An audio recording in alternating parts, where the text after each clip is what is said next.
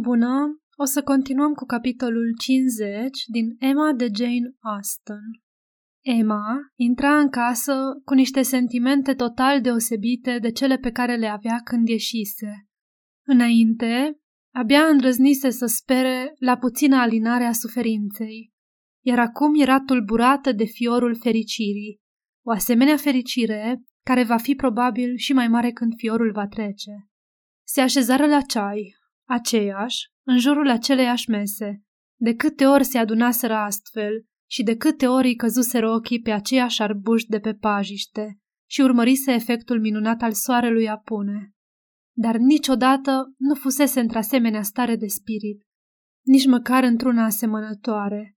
Îi venea destul de greu să se concentreze pentru a-și îndeplini îndatoririle obișnuite de gazdă și chiar pe acelea de fică. Bietul domn Woodhouse Habar nu avea ce complot împotriva lui se născuse în pieptul aceluia pe care îl primea atât de cordial și despre care spera cu atâta solicitudine că nu a răcit venind călare.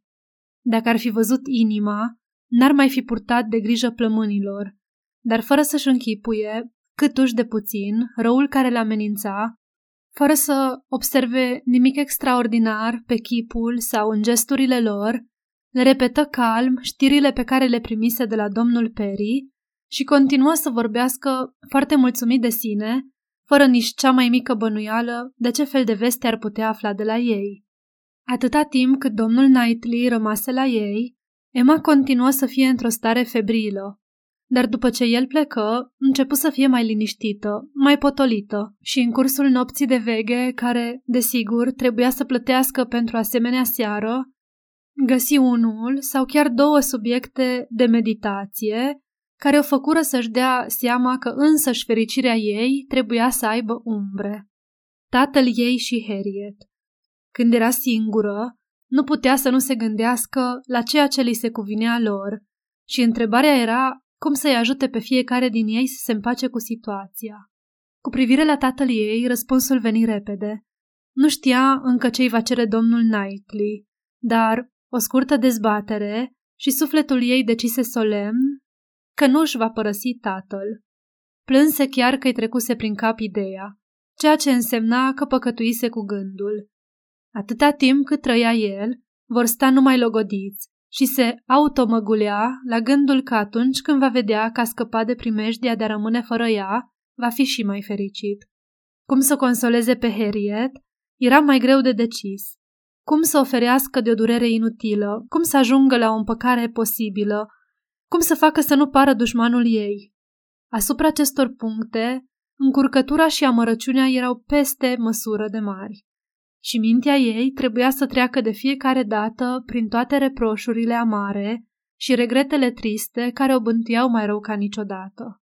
Singura hotărâre pe care o putu lua fu aceea de a nu se întâlni deocamdată cu ea și de a-i comunica ce era nevoie prin scrisori, și că ar fi extrem de potrivit ca ea să plece pentru moment din Highbury, cel puțin câteva vreme.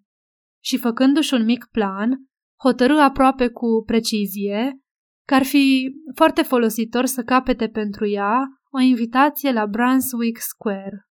Isabelei îi plăcuse Harriet și câteva săptămâni petrecute la Londra o vor amuza cu siguranță.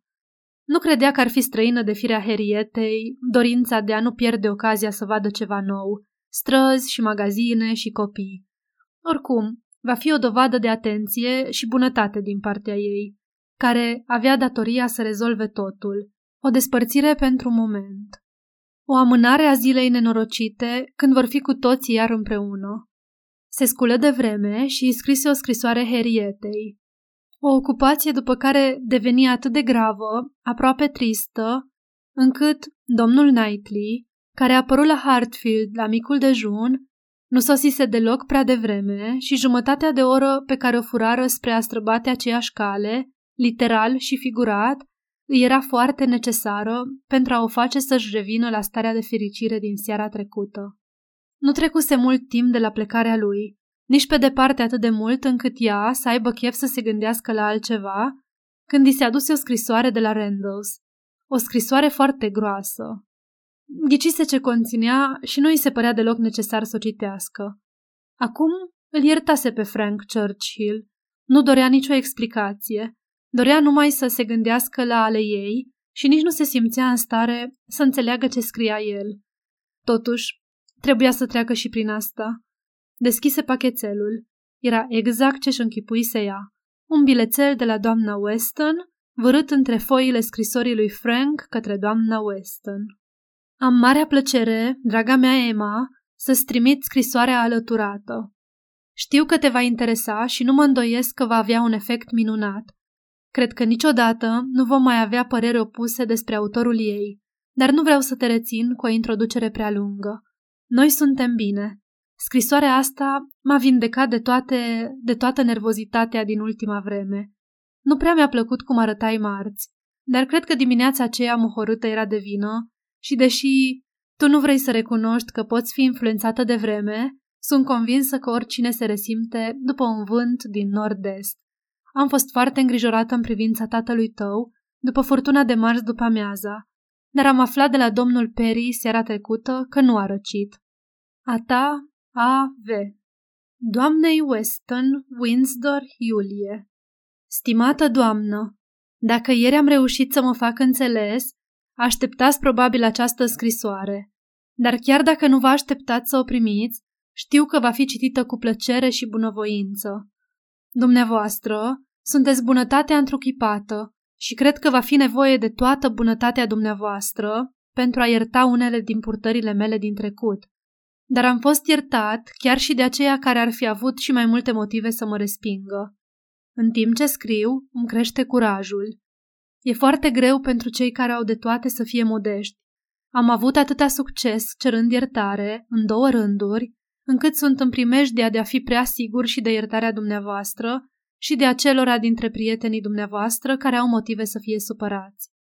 Trebuie să încercați cu toții să înțelegeți situația exactă în care mă aflam când am sosit la Randalls.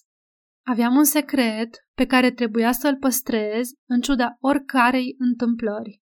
Aceasta era realitatea. Drepturile mele de a mă pune într-o situație care cerea ascunderea adevărului sunt o altă problemă.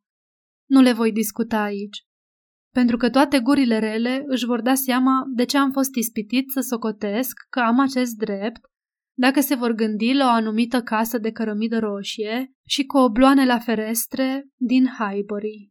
N-am îndrăznit să o cer în căsătorie în mod deschis. Greutățile mele de la Enscomp sunt cunoscute și nu mai necesită comentarii. Am avut norocul extraordinar să reușesc, înainte de a ne despărți la Weymouth, să conving pe femeia cu cea mai dreaptă judecată din lume să-i fie milă și să consimtă la o logodnă secretă.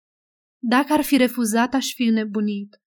Dar la asta veți spune de sigur, ce sperai când ai făcut asta? La ce te așteptai?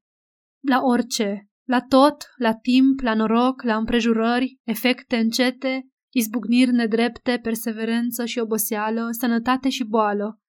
Se deschideau în fața mea toate posibilitățile spre bine și prima împlinire a fost promisiunea ei de a-mi scrie și a-mi fi credincioasă.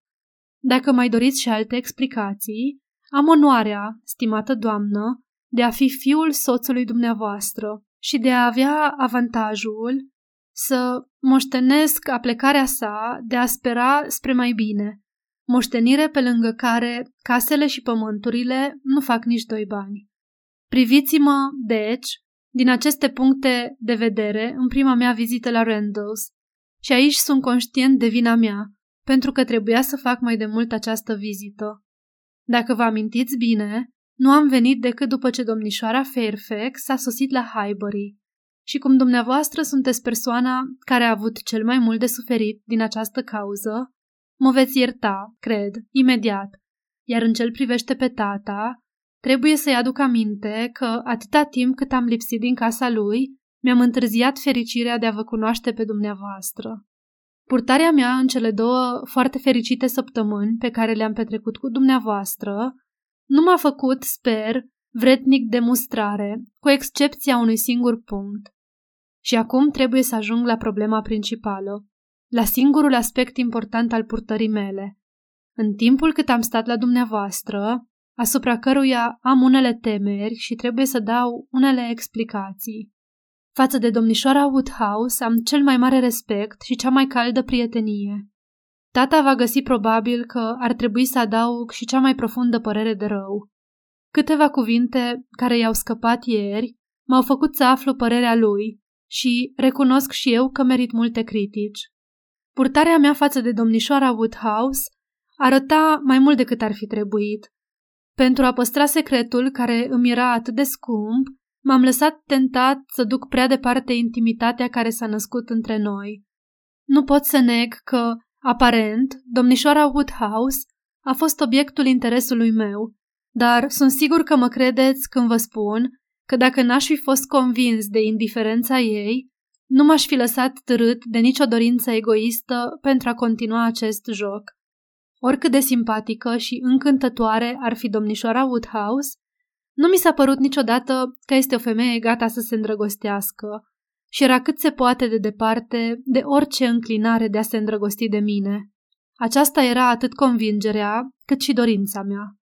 Primea atențiile mele cu un fel de voioșie ușoară, prietenească, binevoitoare, ceea ce era foarte potrivit pentru mine. Mi se părea că ne înțelegem. În relația care se stabilise între noi, acestea îi se cuveneau și erau primite ca atare. N-aș putea spune exact dacă domnișoara Woodhouse a început să înțeleagă ce e cu mine înainte de trecerea celor două săptămâni. Când am trecut să-mi au rămas bun de la ea, mi-aduc aminte că am fost pe punctul de a-i mărturisi adevărul și atunci mi s-a părut că are unele bănuieli, dar după aceea nu am nicio îndoială că a ghicit despre ce e vorba, cel puțin într-o anumită măsură. Poate nu a înțeles totul, dar cu ascuțimea spiritului ei, cred că a pătruns o parte din adevăr. Nu am nicio îndoială. Veți vedea, atunci când vom putea vorbi deschis despre acest subiect, că nu va fi deloc surprinsă. Foarte des m-a făcut să cred asta. Mi-aduc aminte că la bal mi-a spus că datorez recunoștință doamnei Elton pentru grija ei față de domnișoara Fairfax. Sper că în această versiune, istoria purtării mele față de ea va fi admisă cu mai multe circumstanțe atenuante de către dumneavoastră și tata.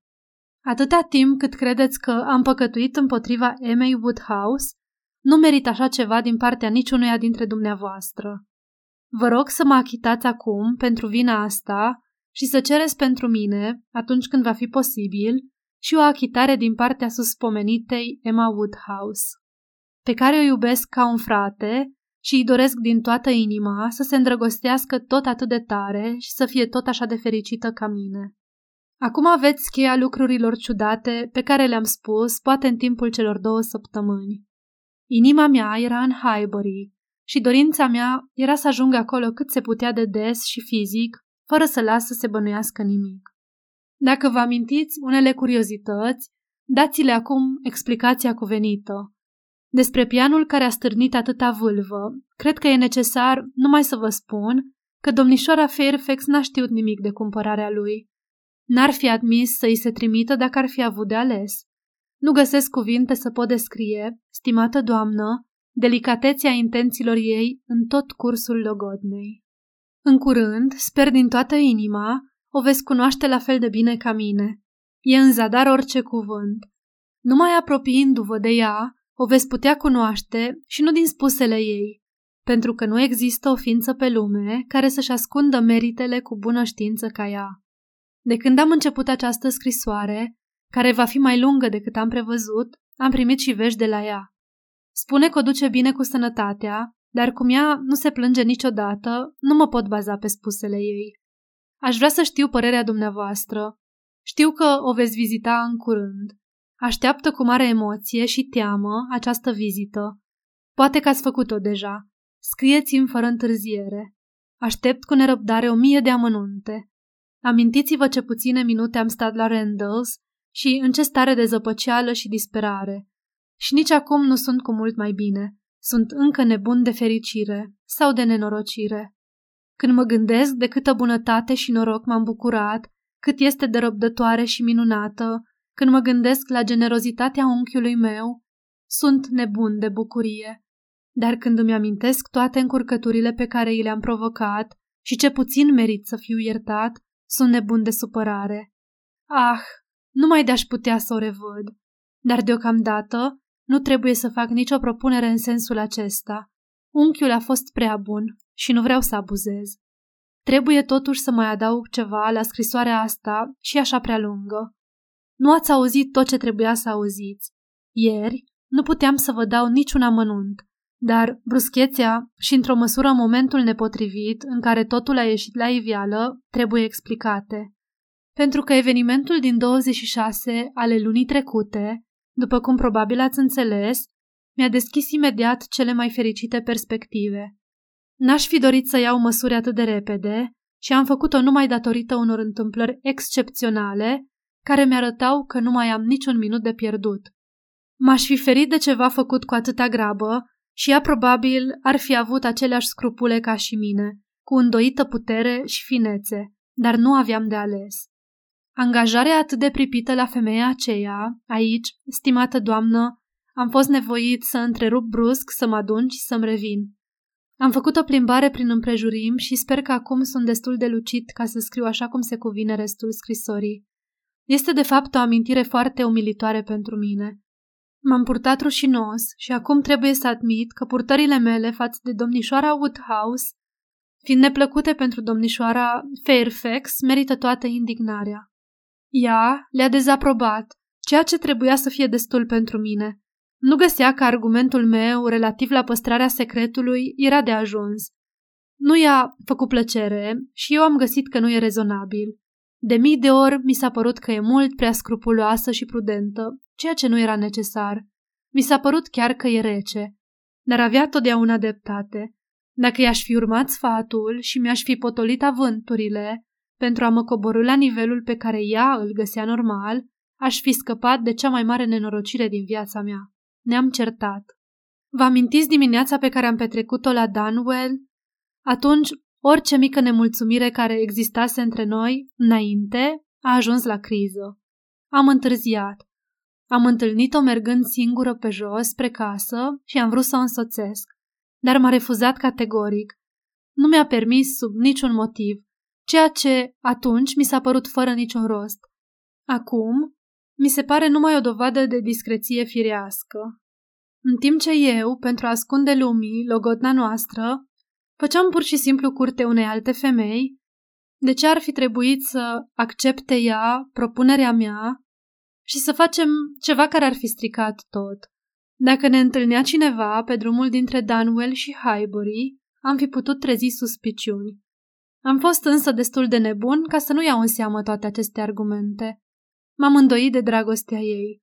M-am îndoit încă și mai mult a doua zi la Box Hill, când, provocată de purtarea mea, de neglijența nesuferită și insolentă pe care eu arătam și de devoțiunea mea față de domnișoara Woodhouse, pe care n-ar fi suportat-o nicio femeie cu puțin bun simț, a dat glas resentimentelor ei prin niște cuvinte care, pentru mine, erau perfect inteligibile. Pe scurt, stimată doamnă, în această ceartă ea nu avea nicio vină, iar eu mă purtasem execrabil. M-am întors chiar în acea seară la Richmond, deși aș mai fi putut să rămân până a doua zi dimineață, numai pentru că eram extrem de supărat pe ea. Chiar atunci, nu am fost atât de nebun să consider că e vorba de ceva ireparabil. Cu timpul trebuia să ne împăcăm. Dar eu eram cel jignit, jignit de răceala ei și am plecat cu hotărârea de a aștepta ca ea să facă primul pas. Întotdeauna voi fi fericit că dumneavoastră nu ați fost la Box Hill. Dacă ați fi văzut cum am purtat acolo, nu pot să-mi închipui că v-ați mai fi gândit vreodată cu plăcere la mine. Efectul pe care l-am avut asupra ei se vede din hotărârea neîntârziată pe care a luat-o. De îndată ce a aflat că am plecat cu adevărat de la Randalls, a acceptat oferta acestei serviabile doamne Elton. Și fiindcă veni vorba, m-a umplut de ură și indignare întreaga comportare a acestei doamne față de Jane. Nu trebuie să fiu împotriva spiritului îngăduitor al Janei, de pe urma căruia am avut și eu atât de profitat. Dar, altfel, aș protesta în gura mare împotriva modului în care și l-a manifestat față de această femeie. Jane, auzi, veți observa că eu încă nu mi-am permis să o numesc așa, nici în fața dumneavoastră. Gândiți-vă deci ce simțeam eu când îi auzeam pe domnul și doamna Elton, arondându-și unul altuia cu atâta vulgaritate, repetițiilor inutile și insolența închipuitei lor superiorități. Aveți răbdare, termin îndată.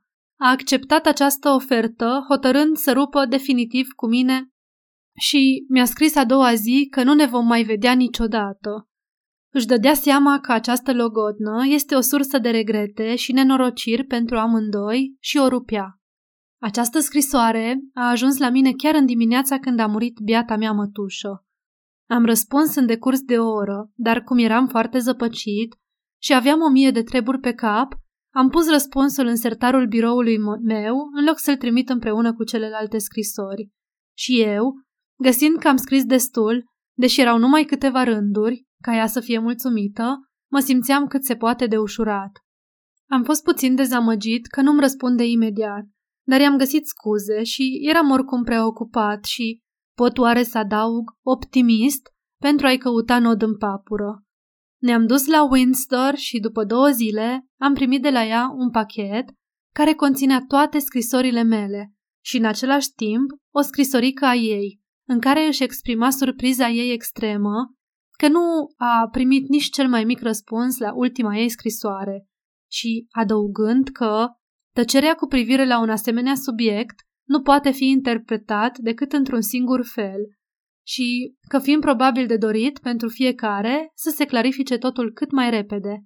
Îmi trimitea printr-un mesager sigur toate scrisorile și mă ruga dacă nu puteam să-i le trimit și eu pe ale ei la Highbury în decurs de o săptămână. Atunci să îi le trimit pe adresa, pe scurt, adresa doamnei Smaldridge, de lângă Bristol, îmi sărea în ochi. Știam numele, locul, știam totul și dintr-o dată mi-am dat seama ce a făcut. Cunoșteam bine caracterul ei hotărât și faptul că în scrisoarea precedentă păstrase secrete aceste planuri dovedea extrem de multă delicatețe. Pentru nimic în lume nu voia să pară că mă amenință. Imaginați-vă șocul. Imaginați-vă cum, Până când mi-am descoperit vina mea, am blestemat poșta. Ce era de făcut? Un singur lucru. Trebuia să-i vorbesc unchiului meu. Fără îngăduința lui, nu puteam spera că voi fi din nou ascultat. Am vorbit, împrejurările îmi erau favorabile.